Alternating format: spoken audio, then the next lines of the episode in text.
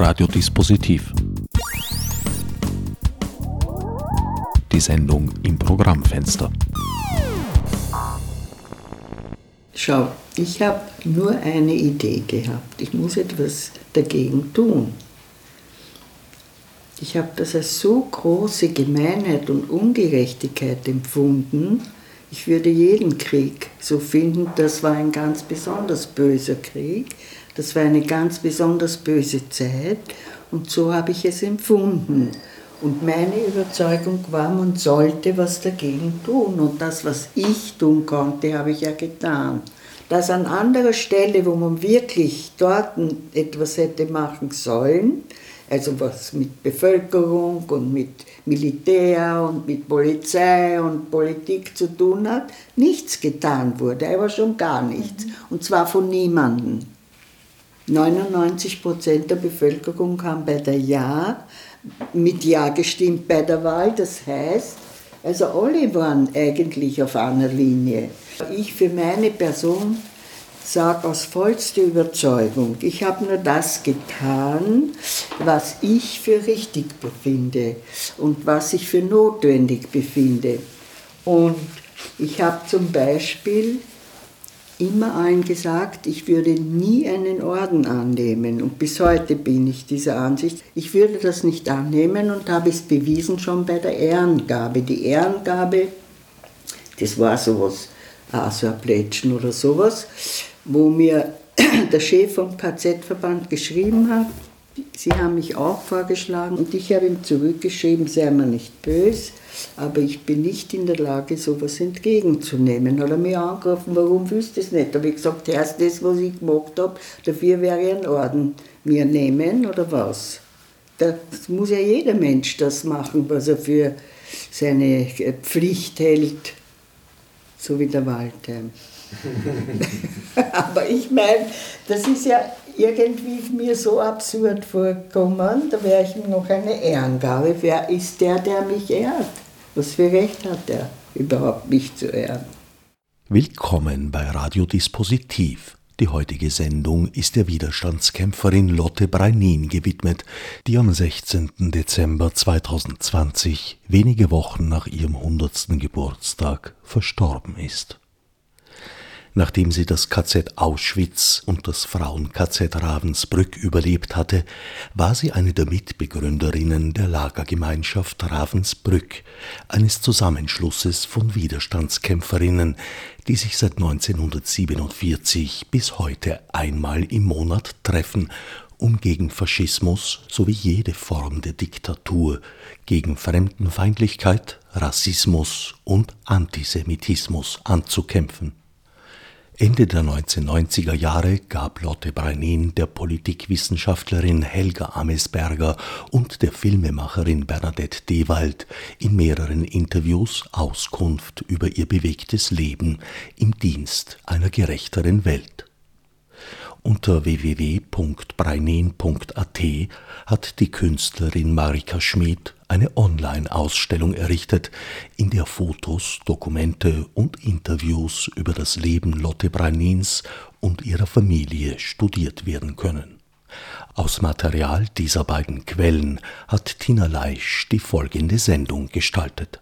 Also in der Wohnung, in der ich geboren bin, die war im 20. Bezirk, Ecke Stofflörgasse und Kalajangasse. Mhm. Und das war ebenerdig so ein Souterrain-Lokal oder Wohnung. Mhm.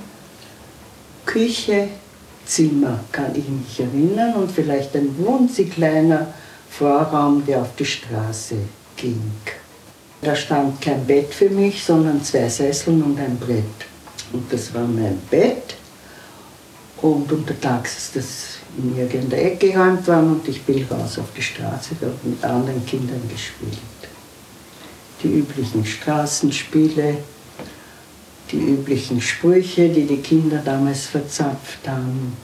Unter anderem habe ich gehört, aber nicht sehr häufig, aber doch hier und da, dass man bei den Kreisspielen oder bei den Versteckenspielen habe ich gehört, Jut, Jut, Spucke, Boot, sagt der Mama, das ist gut. Und jemand gedacht, Hut habe ich keinen, was ist ein Jud? Dann habe ich zuerst gefragt, was ein Jud ist und da wurde mir gesagt, es gibt verschiedene Religionen und du bist eine Jüdin. Da war ich empört und ich wollte diese Sprüche nicht hören und habe einen riesigen Löffel genommen und habe gesagt, Mama, jetzt schlage ich den lieben Gott tot. Ich war ein Freidenker und war sehr gegen Religion, äh, gegen alle Religionen, weil dieser Blödsinn gegen eine zu sein. Und eigentlich bis jetzt. Ich bin nie äh, zurückgekehrt zu irgendeinem ähm, religiöses Gesetz oder sonst was, überhaupt nicht. Mhm. Aber von meiner frühesten Jugend an war ich mit Buben und Mädeln zusammen, die waren alle so. Die waren alle Atheisten eher. Mhm. Meine Mutter war Schneiderin. Äh, sie konnte als ähm, Näherin nähen zu Hause, hat sie eine Maschine gehabt. In der Küche ist die gestanden und ich glaube, sie hat damals begonnen mit Stückarbeit für große Kaufhäuser. Dort Dirndl gemacht und Schürzen und Röcke und Blusen mhm. und so. Und von dem Geld haben wir alle gelebt. Der Vater war arbeitslos. Im Frühjahr des Jahres 1927 konnte meine Mutter die Miete nicht mehr bezahlen. Sie war krank. Ich glaube, sie hatte einen Abortus. Meine Mutter war sonst nie krank. Plötzlich lag sie im Bett und konnte sich nicht rühren. Sie hatte Schmerzen. In dieser Zeit konnte sie nicht arbeiten und die Miete nicht bezahlen. Außerdem wollte scheinbar der Hausherr unsere Wohnung haben. So nützte er diese Situation aus, um uns zu delogieren. Ich war damals noch keine acht Jahre alt. Als ich an diesem Tag von der Schule nach Hause kam, da sah ich einen großen Wagen vor der Türe stehen. Männer trugen unsere ganzen Möbel, die paar, die wir hatten, heraus und verluden sie auf einen Möbelwagen. Es war kalt und wir wussten nicht mehr wohin. Am Abend nahm meine Mutter meine kleine Schwester und mich und wir gingen auf die Elisabeth-Promenade. Dort war das Polizeigefängnis und wir kamen in eine Zelle, wo wir übernachteten. Wir schliefen mit zwei oder drei anderen obdachlosen Frauen in einer Zelle auf Strohsäcken ohne Leintuch mit einer grauen Decke zum Zudecken. Meine Mutter musste sich dann um ein neues Quartier umsehen. So ist meine Mutter auf Wohnungssuche gegangen. Überall hieß es, wir vermieten ohne Kinder, nur Erwachsene. So kam sie zu einem Mann in der Rembrandtstraße. Er war ein älterer jüdischer Mann, der da mit seiner Frau gelebt hat. Dieser Mann war bereit, ein Zimmer mit Küchenbenutzung abzugeben. Aber er sagte, er möchte keine Kinder haben. Meine Mutter wollte nicht lügen, aber sie hat nicht ganz die Wahrheit gesagt. Sie sagte, was wollen Sie? Das ist so ein liebes, herziges Mädel. Die macht ja kaum den Mund auf. Er war ein lieber, alter Mann und sagte, also gut, wir werden Ihnen das Zimmer geben. So bekamen wir dann das Zimmer. Lotte war gleich da und dann kam ich natürlich auch und er sagte, was? Jetzt haben Sie schon zwei Kinder? Und da sagte meine Mutter, ja, ich habe noch ein Kind. Dann ist noch die Liesel gekommen und dann ist noch die Klari gekommen und dann ist noch der Heine gekommen. Und da ist dann der Nachbar zu dem Herrn Biselerches, so hat der Mann geheißen, gekommen und hat gesagt, aber Herr Biselerches, ich habe gedacht, Sie wollen dann keine Kinder vermieten. Da sagte er, na was soll ich machen? Soll ich eine Frau mit fünf Kindern auf die Gasse stellen? Das war typisch für seinen Charakter. Er war menschlich genug, dass er uns nicht vor die Tür gestellt hat.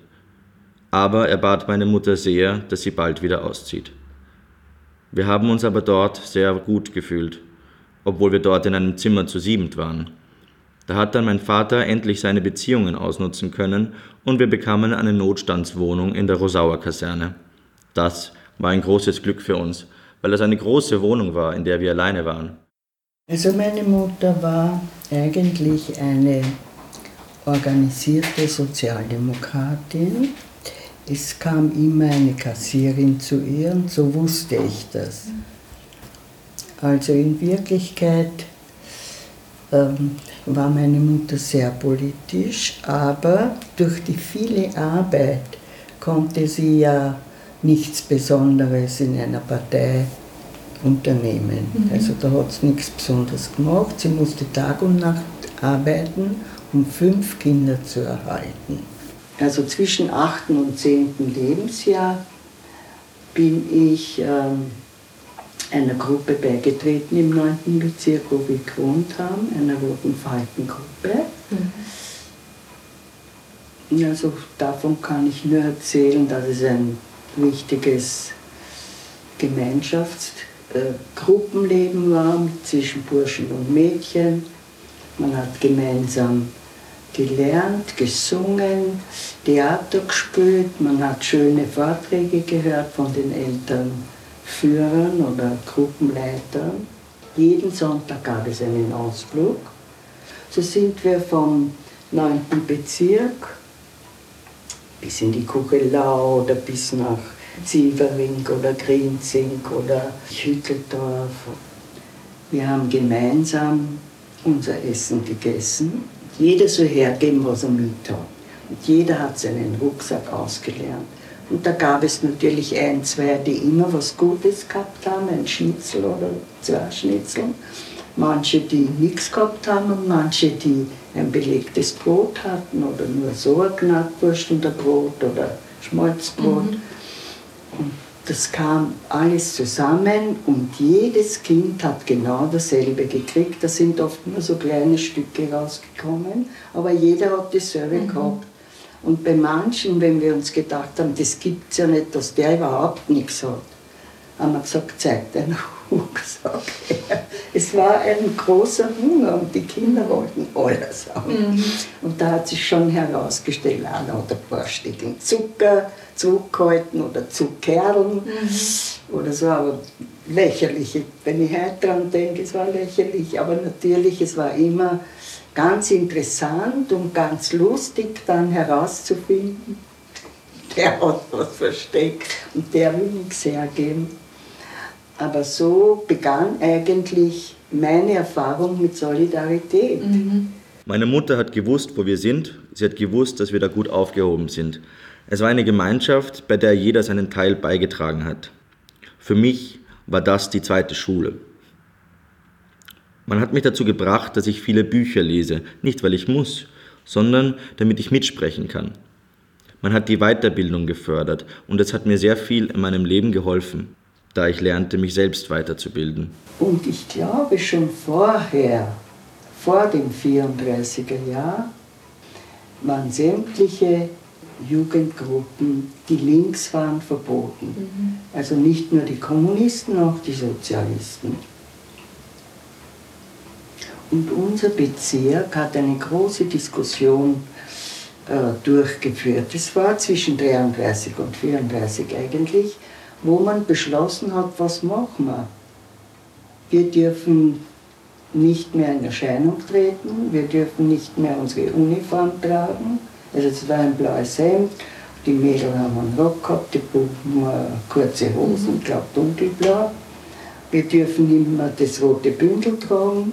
Wir sind natürlich nicht plötzlich verschwunden. Wir haben ja unsere Freunde gehabt von den Roten Falken. Und da hat es auf einmal geheißen, wir sind jetzt nicht mehr Rote Falken, jetzt heißen wir revolutionäre Sozialisten. Jetzt hat die Illegalität begonnen. Wir haben uns weiter politisch betätigt, wir haben versucht, Sachen zu verbreiten, Flugblätter oder verbotene Zeitungen.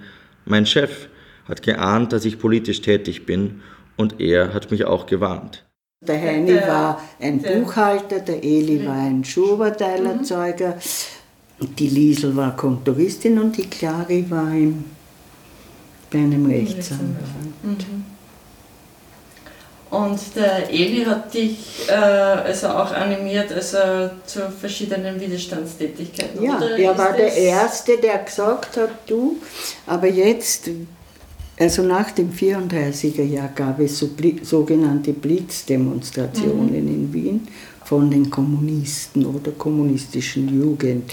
Und da hat er gesagt, du, du gehst jetzt mit, wir gehen zu so einer Demonstration. Und ich habe gesagt, was ist denn das? Was, was passiert da? Hat er gesagt, gar nichts, du nimmst den Backflugzettel von mir, steckst es dir da hinein und kommst zur Blitzdemonstration. Da wird einer reden und dann müssen wir das streuen die Zettel und dann wirst du schon sehen, was passiert. Und das erste Mal, wie wir gegangen bin, da sind wir vom 9. Bezirk, wo wir gewohnt haben, zum Gasplatz. Mhm. Und das war für mich so aufregend. Ich wusste, alles ist illegal, das darf man nicht. Also ich war schon sehr aufgeregt. Der Gasplatz, der war damals nicht verbaut, so wie jetzt. Man hat schon gesehen, dass an verschiedenen Ecken junge Leute nicht viel, da einer, da zwei und so mhm. verstreut gestanden sind. Und die Aufgabe war, wenn einer redet, der beauftragt wurde, dort ganz kurz zu reden, wer man ist, warum man das macht und die Zustände, ganz kurz, alles nur so in Minuten hat das sein müssen. Zwar haben sie hingestellt zu ihr mit einer Fahne, die haben sie entrollt und zu den Redner dort hingestellt, dann haben sie es schnell wieder eingekreuzt an der V und in dem Moment, wo die weg sind, ist man zu einem Feuerlöscher, hat den Feuerlöscher eingeschlagen, dass die Feuerwehr kommt, hat man die Flugzettel in die Höhe geschmissen und ist weggelaufen. Und die Feuerwehr ist da durchgefahren und hat die Flugzettel noch einmal. Und wir sind gestanden, schon versteckt irgendwo und das war für uns die größte Freude und Erleichterung auch, dass man gesehen hat, es ist, es ist dem Referenten nichts passiert, der sich mhm. dort hingestellt hat und die, den Kindern eigentlich auch nicht. Wir hatten eine ganze Gruppe junge Leute bei uns zu Hause. Irgendjemand muss uns verraten haben, dass da irgendwelche Kommunisten oder Sozialisten in der Wohnung sind. Jedenfalls ist plötzlich die Polizei da gewesen. Sie haben uns alle aufs Kommissariat gebracht. Lotte wurde sofort von allen anderen abgesondert. Sie dachten vielleicht, sie sei die Anführerin. Sie war aber eine der jüngsten. Bei uns in der Wohnung war eine Zusammenkunft von solchen Kindern. Das war natürlich illegal. Und in Wirklichkeit war das so ein Gedenktag für die russische Oktoberrevolution. Und ich habe zu meinem Bruder Eli gesagt, sag mal, was machen wir, wenn da wer draufkommt oder reinkommt oder was sagen wir? Noch nichts, mein Geburtstag, ich habe Geburtstag, er hat im Oktober Geburtstag. Und genau das ist so gewesen. Also wir gehen zur Tür, wir öffnen und ein paar Kiewerer kommen rein, Kriminalbeamte, beginnen sofort alles zu durchsuchen. Kinder, es geht in ein Eck, Kinderzeichen nichts, wir machen schon. Und tatsächlich am Hintern so ein Backel Aufrufe. Das war die, vielleicht eine Jugendzeitung, eine abgezogene, die man schon vorbereitet gehabt hat, dass man dann jedem Kind das geben. Und egal wie, die Herren haben das gefunden haben uns alle mitgenommen. Es waren aber 20 Kinder. Zuerst in die Boltzmanngasse aufs Kommissariat, dann mussten wir eine Nacht bleiben. Am übernächsten Tag, glaube ich, sind die Kinder schon alle freigegangen, nur ich habe eine Strafe von drei Wochen bekommen. Er hat gesagt, du kriegst die Höchststrafe, ich habe schon schon gekriegt. Aber es waren drei Wochen und die habe ich ausgehalten. Zuerst war ich ganz allein in einer Zelle und dann bin ich in eine andere gekommen, wo ich ganz liebe Leute auch kennengelernt habe. Und jedes Jahr, es waren glaube ich zweimal noch, ähm, bin ich am 12. Februar ist ein Kriminalbeamter gekommen und gesagt, du pack dein Zahnputzzeug und eine Seife und ein Handtuch. Und ich bin meistens in ähm, Zellen hineingekommen für die eine Nacht äh, zu politischen, zu Linken, die eigentlich immer sehr nett und sehr sympathisch waren. Also so ist es mir ergangen als Kind. Und äh, dann, wie die Nazis schon kamen, und alle waren illegal, die irgendwo was gemacht haben. Ne? Man hat versucht, was man machen konnte. Man ist zusammengekommen, hat versucht ähm, zu besprechen, ob man noch immer solche Aktionen macht wie vorher oder ob man das aufhört. Und wir haben es gesagt, erst du bist ja schon gesessen als Kind, du bist ja Jeling, schau ab. Wo hätte ich denn abhauen sollen? Was hätte ich tun sollen? Ich habe überhaupt nicht gewusst, was ich machen soll.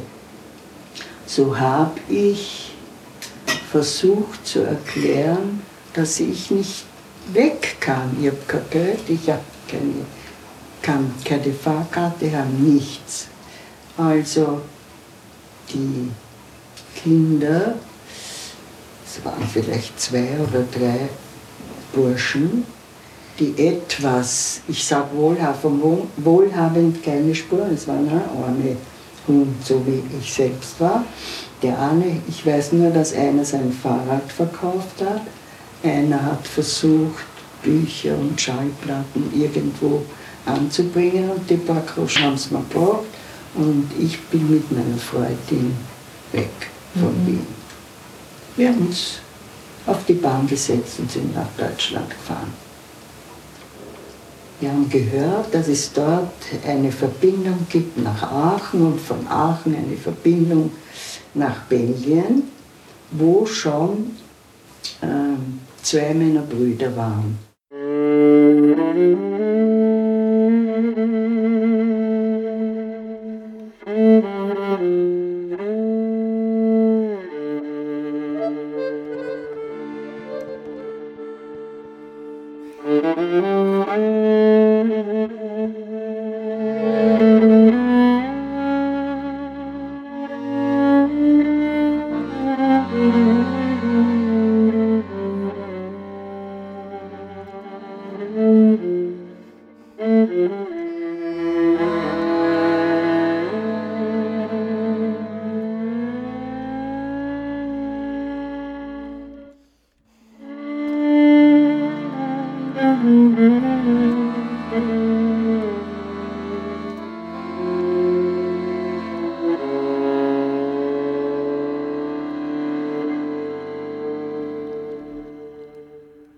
Wir hatten als Schulmädchen zusammen im Bürgerpark gespielt. Im Bürgerpark in Wien, im 9. Bezirk, wo wir geboren wurden, aufgewachsen waren. Geboren im selben Jahr, im selben Monat, unter demselben Stern, Sternenschwestern. Wir waren dann, als Hitler kam, zusammen geflüchtet, über die Grenze gelaufen. Lottes Brüder hatten in Belgien auch für mich die Grenzschmuggler bezahlt. Wir haben zusammen die Immigrationsjahre in Brüssel durchgelebt. Die beiden fröhlichen Jahre bis zum Kriegsausbruch. Alles war wundervoll diese wundervolle Freiheit. Wir konnten nicht vernünftig gehen, nur hüpfen in bunt geblumten Faltenröcken durchs Leben. Wir gingen zusammen in die von der Kultusgemeinde errichtete landwirtschaftliche Schule, Umschulungskurse für Palästina, ein Versuch, die jüdische Jugend zu retten. Aber es gelang nicht. Und wir tauchten unter, wurden U-Boote, lebten unter anderen Namen als sogenannte Arierinnen, jahrelang. Als uns bekannte jüdische Kameraden an uns herantraten und fragten, ob wir mitmachen wollten im belgischen Widerstand, im Untergrund gegen die Hitler-Okkupanten, sagten wir ja. Wir wurden wegen unserer deutschen Sprachkenntnisse einer speziellen Arbeit zugeteilt, anti-hitlerisch gesinnte deutsche Soldaten zu finden, sie zu organisieren. Wir machten Bekanntschaft mit deutschen Soldaten in Kaffeehäusern, auf Rummelplätzen und fanden anti-hitlerisch Gesinnte. Es gab eine deutschsprachige Soldatenzeitung und Flugblätter. Die guten Soldaten schmuggelten sie in Kasernen. Sie fanden andere gute Soldaten, die sie noch von zu Hause aus kannten und es gab bald keine Kaserne in Brüssel, in der nicht antihitlerisch gesinnte Soldaten Propagandaarbeit machten und uns mit wichtigen Informationen versorgten. Soldaten nahmen in Zahnpastatuben und Spielzeugen Propagandamaterial nach Deutschland mit, wenn sie auf Urlaub fuhren. Soldaten brachten Munition aus den Waffenlagern für die belgischen Widerstandskämpfer. Es war eine gefährliche Arbeit, aber interessant. Man musste Fingerspitzengefühl haben, den sechsten Sinn. Wir taten sie aus der Überzeugung, Wichtiges zu leisten im Kampf gegen Hitler. Wir lebten illegal, tauschten oft unser Quartier, verdienten uns unseren Unterhalt mit Haushaltsarbeit, trafen uns am Abend mit den Soldaten, waren stündlich in Gefahr und schöpften nur Kraft aus der Hoffnung, dass die zweite Front käme und die Hitlerbande aus dem Lande triebe. Trotz allem hüpften wir auch manchmal hinaus ins Grüne, ruderten über die Seen und ließen uns im Kaffeehaus einen Aperitif servieren und vergaßen für einige Stunden den Albtraum, schwelgten in Zukunftsträumen. Bunt schillernde Wünsche, die in den Brüsseler Himmel flogen und dort wie Seifenblasen zerplatzten. Dann wurden wir verhaftet. nicht zusammen. Erst Lotte, eine Woche später ich. Zufall. Sternenschwestern eben. Diese Hertha, die war auch bei den Roten Falken. Dann im 35, 36 war sie schon sehr arm, der Vater war tot, die Mutter, die hat fast keine Arbeit gehabt, sie haben nichts zum Essen gehabt. Sie wurde lang krank, ist ziemlich lang im Spital gelegen und die Mutter ist in dieser Zeit überfahren worden, so hat sie die Mutter auch verloren. Mhm. Hat meine Mama gesagt, komm, Hertha, bleib bei uns. Und so waren wir dann zusammen bei meiner Mutter.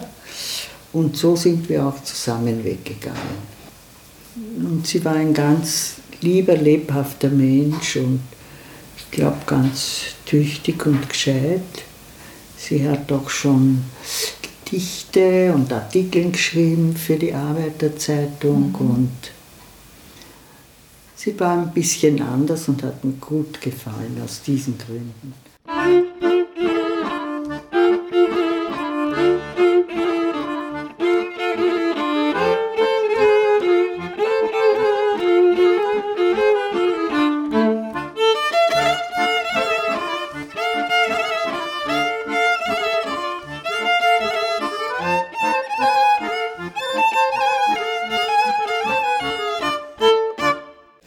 Bin ich in ein Kaffeehaus gegangen oder in ein Restaurant und habe geschaut, dass sich einer dazu setzt oder so mhm. und irgendwie kommt man dann schon ins Gespräch. Es hat nicht immer gefunkt, weil diese Soldaten, wenn sie ein Mädchen angesprochen haben, die wollten schon etwas anderes sicher als Flugzetteln. Und, und dann äh, musste man so geschickt sein, dass man das abwendet. Aber mhm. Es war nicht so arg. Man konnte es abwenden. Wir haben in einem Bezirk gewohnt, wo eine Kaserne war. Der Benno, das war mein Mann, der Benny, der hat äh, ein Backel Flugzetteln gekriegt und hat zu mir gesagt, du heute Abend haben wir nicht viel Zeit, ich muss zur Kaserne gehen und muss die Flugzetteln streuen. Und er ist mit dem Backel weggegangen. Er kam nicht mehr zurück. Ich bin dort hingegangen, wo er wohnt. Dort war er auch nicht. Und das war nicht üblich. Wenn wir uns einen, ein Rendezvous gemacht haben, dann waren wir zusammen. Mhm. Und ich habe das sofort der Partei gemeldet. Also sie haben alle miteinander nichts gewusst, bis ich nicht eine, eine Postkarten bekommen habe von dem Fort, wo er verhaftet war. Mhm. Und das Fort in Brennlung war bekannt als mittelalterliches, fürchterliches Gefängnis, das die Deutschen eben als Gefängnis eingerichtet haben, wo sie die Leute ganz schrecklich massakriert haben. Und er wurde dort ein paar Mal an den Füßen und Händen aufgehängt mit dem Kopf hinunter.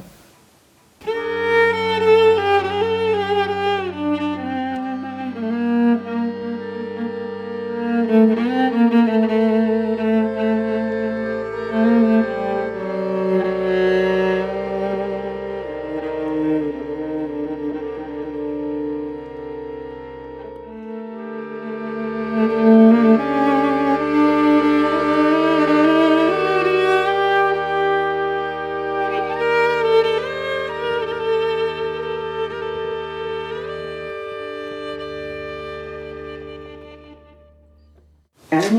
Tages gehe ich zu so einem Treff mit einem Soldaten. Es war beim Saint-Contenaire in Brüssel. Das ist ein berühmter Triumphbogen, wo ein freier Platz ist und Bänke rundherum stehen. Dort haben wir uns getroffen. Und ich habe Zeitungen mitgebracht zum Lesen, dass er liest und das auch verteilen kann. Wir hatten uns schon vorher getroffen, ein paar Mal diskutiert über den Krieg und was sich da abspielt. Und er hat mir so stolz erzählt, er ist von der Strafkompanie. Habe ich gesagt, du, das nächste Mal bringe ich dir eine Soldatenzeitung. Es ist zwar illegal, aber stehen so viele gescheite Sachen drin, das schaut kann, wenn man das liest. Ich ähm, habe mich dort getroffen, wir sitzen auf einer Bank und genau vis-à-vis -vis in einem Rondeau sitzen ein oder zwei Pärchen, so wie wir gesessen sind, nur wir waren kein Pärchen. Mhm. Und es war strengstens verboten, von einem Treff zum anderen zu gehen. Man durfte nur eine Treff haben.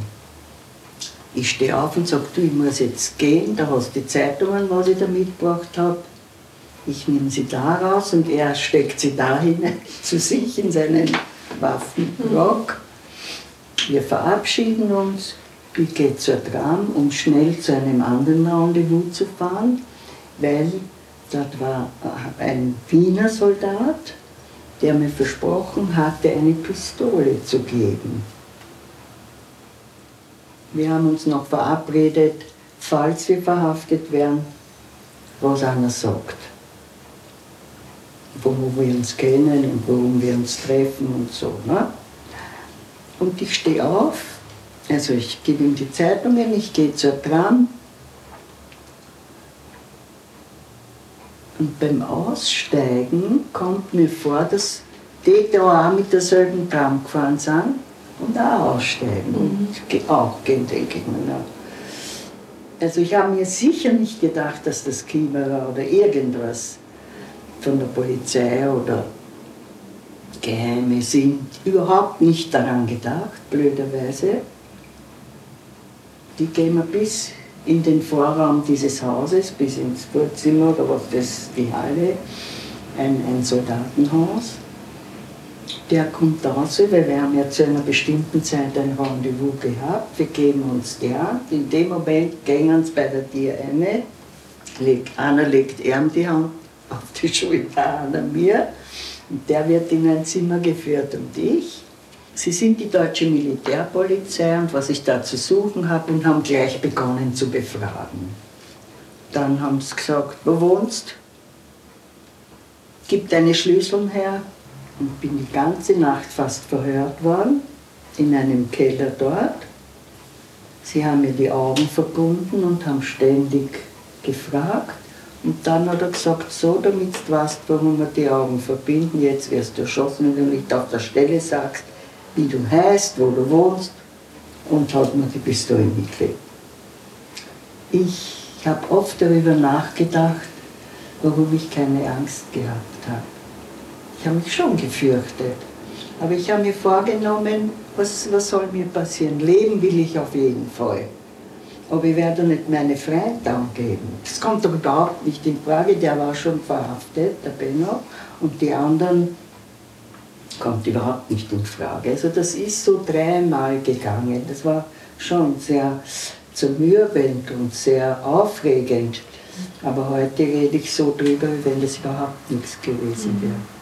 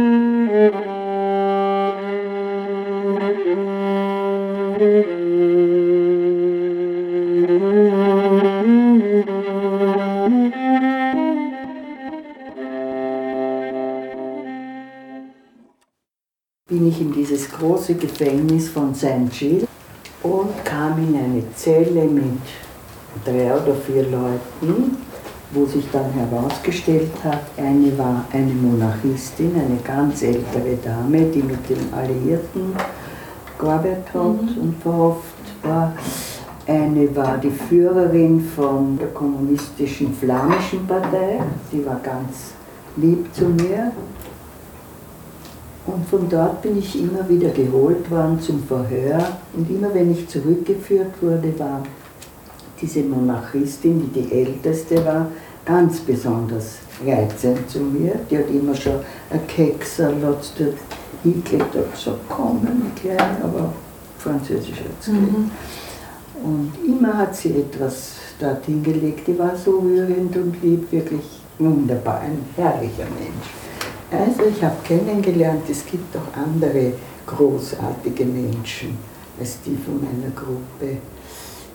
Und das ist hochinteressant, nämlich, weißt du, weil die Erfahrung zu machen ist nicht so einfach, weil man ist so sektiererisch und deppert, dass man immer nur glaubt, die von der eigenen Partei oder von der eigenen Weltanschauung, die sind so. Mhm. Und alle anderen ganz im Gegenteil. Ich muss sagen, die war ganz hervorragend. Ich schaue und eines Tages sehe ich meine Mama. Na, das war auch ein fürchterlicher Schlag für mich, weil ich gewusst habe, wo es die Leute hinschicken. Habe mich sehr, sehr erschrocken, aber wir haben noch viel miteinander geredet. Sie durfte bleiben, aber ich bin auf Transport geschickt mhm. worden. Ich glaube, sie war noch drei Monate dort. Inzwischen war es noch sehr krank dort mit einer Rippenfellentzündung und hat alles Fieber gehabt. Und das war immer wahnsinnig aufregend für mich. Still noch dieses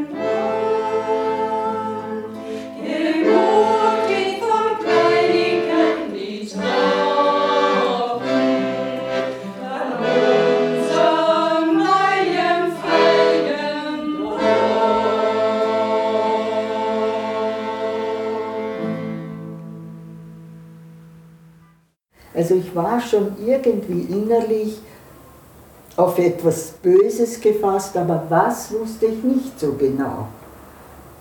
Und wie wir da ausgestiegen sind, hat sich Folgendes zugetragen, das liest man auch schon in jedem Buch, dass sich ein SS mal als Arzt ausgegeben hat und gesagt hat, er wird die Leute anschauen und Zeichen machen, die Gesunden werden dahin gehen und die Kranken werden dahin gehen. Und genauso hat sich's abgespielt. Nur haben wir sehr bald erfahren, nicht sofort, aber nach äh, nicht Wochen, aber ich glaube in der zweiten Woche haben wir dann schon gehört, die, die er so geschickt hat, die sind sofort vergast worden. Sofort auf der Stelle ins Krematorium vergast, verbrannt. Also wir waren, wir waren weg.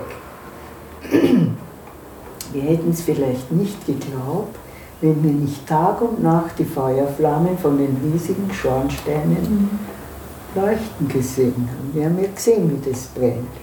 Den nächsten Tag in der Früh mussten wir uns sofort anstellen. Man hat uns Nummern eintätowiert und man hat uns geschert.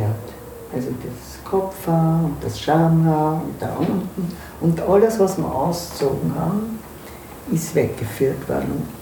Nun, da gab es aber doch ein, zwei Frauen, die schon älter waren, die schon im spanischen Bürgerkrieg waren und sich schon mehr auch mit dem ganzen, äh, mit der ganzen Politik der Deutschen und was die auch für ein, äh, auseinandergesetzt haben. Und eine gab es, die ist gleich dort auf den Tisch gesprungen und hat ein Revolutionslied gesungen und das hat irgendwie die Frauen beruhigt, die schon so geschrien und gejammert und geweint haben, weil sie sich nackt ausziehen mussten und weil man sie geschert hat. Mhm.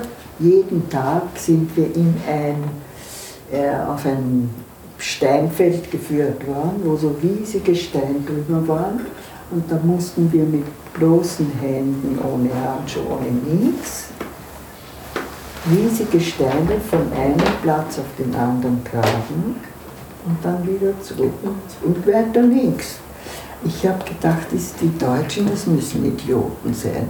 Warum müssen wir so? Ich habe das überhaupt nicht kapiert. Aber sofort nach dem ersten Tag waren sehr viele von den wirklich gesunden, kräftigen Mädeln fertig. Wirklich, das war so furchtbar. Und so, glaube ich, drei, vier Tage haben sie uns dort eingesetzt. Das Schrecklichste war das Appellstehen stundenlang in der grausamen Kälte. Da war es besser, wenn wir nach dem Appell ausrücken mussten. Wir wurden weit weggeführt, mussten sinnlos Steine von einem Platz an den anderen schleppen. In den Holzpantinen erfroren die Zehen, die Füße waren wundgerieben. Es war klar, das Ganze war darauf ausgerichtet, uns zu erledigen. Bei der nächsten Selektion waren wir gasreif. Die nächste Selektion erfolgte in den nächsten Tagen. In der Duschanlage mussten wir uns nackt ausziehen und antreten. SS-Männer standen rings um uns. Dann kam der Lagerkommandant, sprang auf einen Stuhl und hielt eine Ansprache. Nun standen wir nackt vor dem SS-Kommandanten, hielten uns dicht beisammen.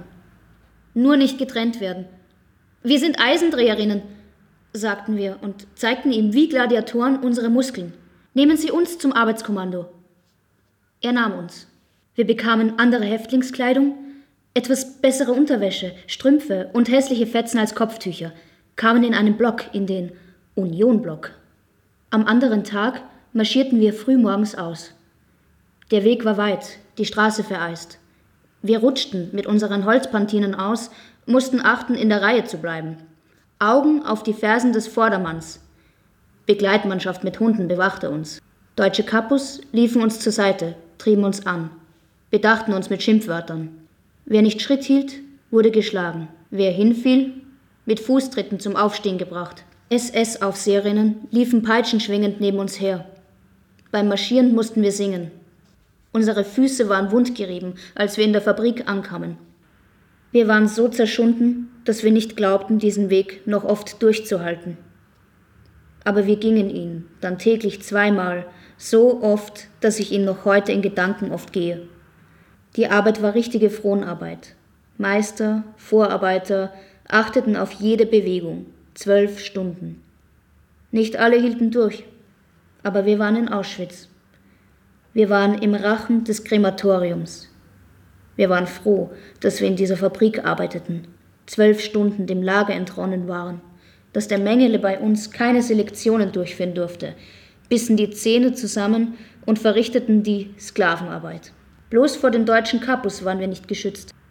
Wenn in der Pause die Suppe verteilt wurde, schlugen sie uns unbarmherzig. Die ärgste war die Oberkapo Maria, eine Österreicherin, strohblond, eisblaue Gletscheraugen in dem gesunden Bauerngesicht, so verrot, wie ich es außer bei SS-Weibern bei keiner Frau erlebt habe. Mit dem Riesenschöpflöffel schlugen sie auf die um ihre Suppe wartenden ein. Es war furchtbar. Sie stahlen uns die paar Brocken Fleisch und Kartoffeln aus der Suppe, verschacherten ganze Suppenkessel, und wenn es dann nicht für alle langte, schlugen sie uns die Köpfe blutig. Auf Lotte hatte es diese Maria besonders abgesehen. Wohl weil sie ihr ihre Meinung gesagt hatte, ob sie sich als sogenannte politische mit dem roten Winkel und als Österreicherin nicht schäme. Als Antwort schlug sie ihr den Riesenschöpflöffel auf den Kopf und teilte sie ein, die Suppenkessel wie ein Esel zu ziehen. Sie und ihresgleichen haben auf mich einen so nachhaltigen Eindruck gemacht, dass ich lange Zeit vor betont arisch aussehenden Frauen davonlief und meine Freunde mir alles erledigten, weil in den Büros meist Blondinen saßen. Auch die Art und Weise, wie sie Musik gemacht haben beim Ausmarschieren und beim Einmarschieren. Die ganze Kapelle ist dort gesessen, hat Musik gemacht und gleichzeitig haben sie Menschen verbrannt. Das ist, wie soll man das, wie soll man das überhaupt erklären, dass es sowas gibt? Nicht? Das war eine echte Todesfabrik. Also das war eine echte Industrie, eine Mordindustrie. Na, nichts anderes, das kannst du nicht mit was anderem vergleichen. Sowas war noch nie da. Was für uns von unschätzbarer Bedeutung war, wir fanden gleich Kontakt mit der Kampfgruppe im Betrieb. Die beiden Sares hatten dafür gesorgt. In der Fabrik arbeitete ein belgischer Jude namens Robert. Spanienkämpfer. Der nahm Verbindung zu uns auf. Bald hatten wir durch ihn Verbindung zu den Männern in Auschwitz, zu unseren Freunden aus Belgien, Österreich. Das war fantastisch. Wir erhielten Grußbotschaften, aufmunternde Worte. Einmal wurden wir von Robert in der Pause in die Maschinenhalle bestellt. Besuch. Es war Alfred Klar, den wir aus Belgien gut kannten. Er kam als Essensträger getarnt. Wir hatten alle drei Tränen in den Augen. Lotte und ich, wir schämten uns, dass er uns so sah, glatzköpfig, in Lumpen gekleidet. Er war als französischer Jude deportiert worden, unter anderem Namen, die Deutschen wussten nichts von seiner Anwesenheit. Er war in Belgien prominenter politischer Immigrant gewesen. Sein Name stand auf den großen Fahndungslisten der Gestapo, juristischer Begründer der Definierung der selbstständigen österreichischen Nation. Das letzte Mal hatten wir uns bei einer Festveranstaltung der österreichischen Immigranten in Brüssel gesehen. Alfred sagte, es sei hier eine starke Widerstandsorganisation. Kampfgruppe Auschwitz. Alle Nationalitäten, alle Richtungen seien vertreten. Wir sollten zusammenhalten, wir sollten mitarbeiten. In der Fabrik sei gute Gelegenheit, man müsse den Widerstand nur organisieren, Sabotage organisieren. Ob wir mitmachen wollten? Ja, natürlich. Wir fragten ihn, ob es Hoffnung gebe, dass die Kräfte von außen uns helfen würden. Er schaute uns ernst an und sagte, Hoffnung. Ja, Hoffnung schon. Und dann dudelte er leise die Melodie des alten jüdischen Liedes O Brüder, wir sind verlassen, wir sind in goyische Hände. Er hatte uns Geschenke mitgebracht, zwei buntseidene Kopftüchlein. Als wir sie uns später umbanden, über die geschändeten, kahlrasierten Köpfe banden, war es uns, als streichelten sie uns wie tröstende Brüderhände. So begann unser Leben als aktive Mitglieder der Kampfgruppe Auschwitz im Unionkommando. Einer der großen ähm, Leitungsmitglieder, der Alfred Klar, den kannte ich von Brüssel und der hat gesagt, er ist von dieser Leitung, ob ich bereit bin, so zu Fünfergruppen die Mädel zu bearbeiten, zu betreuen, mit ihnen zu sprechen und sie für gewisse Dinge zu gewinnen. Ne? Mhm. Und äh, ich bin bei einem Tisch in dieser Fabrik gesessen, wo ich ähm, kaum reden konnte, weil ich Deutsch gesprochen habe. Neben mir nur ist eine Deutsche gesessen, aber sonst dann alle polnische, rumänische, holländische Jüdinnen. Und es war sehr schwer, die Verständigung. Und ich wollte unbedingt von einer wissen, die mir besonders sympathisch. Zuerst geht man auf Sympathie und dann schaut man das andere die war so herzig, der hat so liebe, lachende Augen gehabt. Und wir haben uns halt immer angelacht. Dann haben wir gedacht, wie werde ich Pirisi? Wie werde ich erfahren, um die Dois? Kein Wort. Was ich sie gefragt habe, hat sie immer gesagt. Also so, sie kann das nicht verstehen. Ich habe dann versucht, ein Arbeiterlied zu pfeifen, weil sie noch gar nicht. Und die hat dann gleich mitpfiffen, habe ich gesagt, ah, jetzt weiß ich, was mit der Piri ist.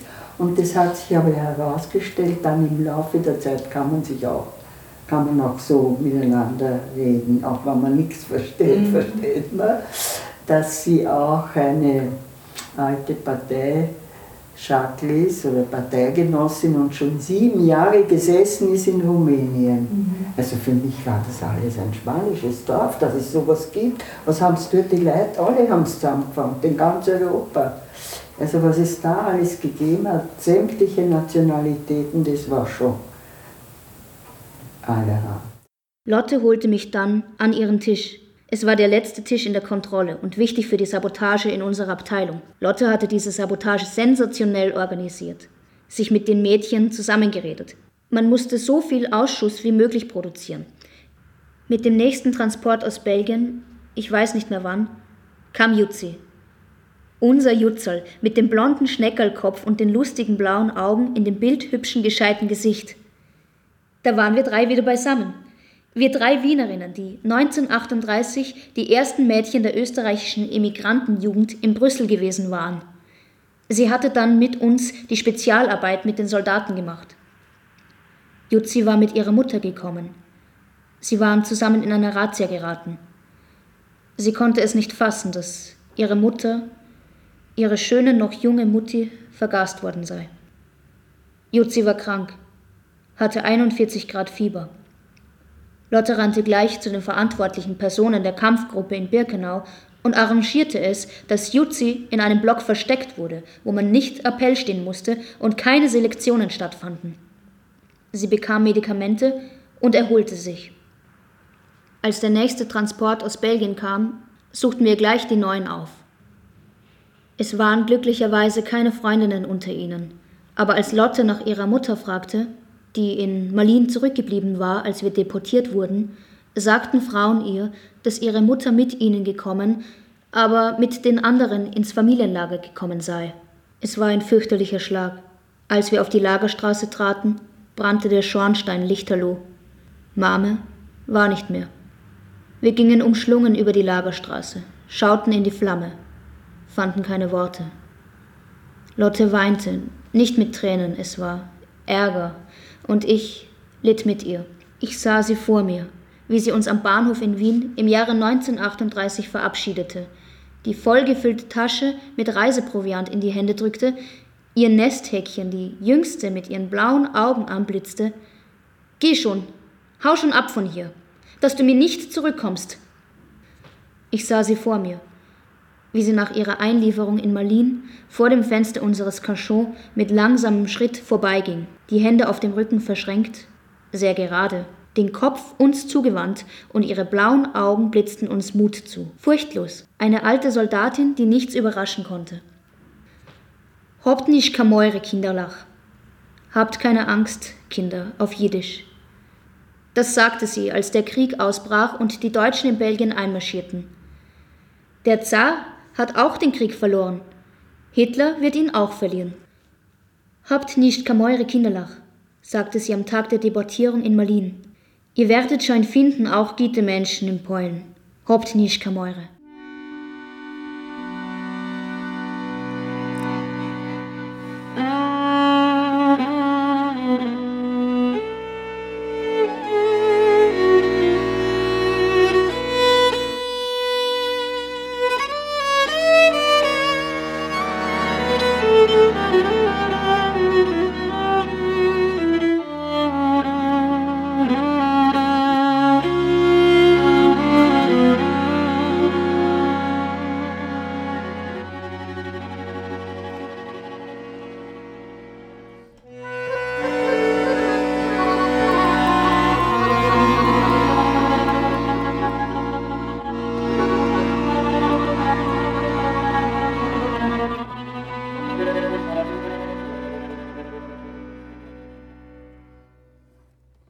Branin wurde von Auschwitz ins Frauen-KZ Ravensbrück transportiert, wo die Rote Armee sie am 1. Mai 1945 befreite.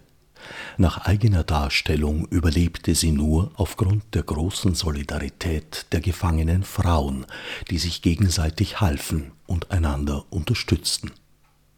Wer neugierig geworden ist, kann im digitalen Denkmal, das Marika Schmid für Lotte Breinin errichtet hat, unter www.breinin.at weiterforschen. Die eben gehörte Ausgabe von Radiodispositiv entstand in Zusammenarbeit mit der österreichischen Lagergemeinschaft Ravensbrück und Freundinnen sowie mit dem KZ-Verband. Sendungsgestaltung Tina Leisch. Das Interview mit Lotte Branin ist Teil des Videoarchivs Ravensbrück. Geführt haben es Helga Amesberger und Bernadette Dewald. Die Erinnerungen von Lottes Jugendfreundin und KZ-Gefährtin Hertha Ligeti Fuchs sprach die Schauspielerin Veronika Zellner. Die Erinnerungen von Lottes Bruder Eli Topf sprach der Schauspieler Adrian Stowasser. Gesungen haben junge Freundinnen der Lagergemeinschaft Ravensbrück als Geburtstagsgruß an Lotte Breinin.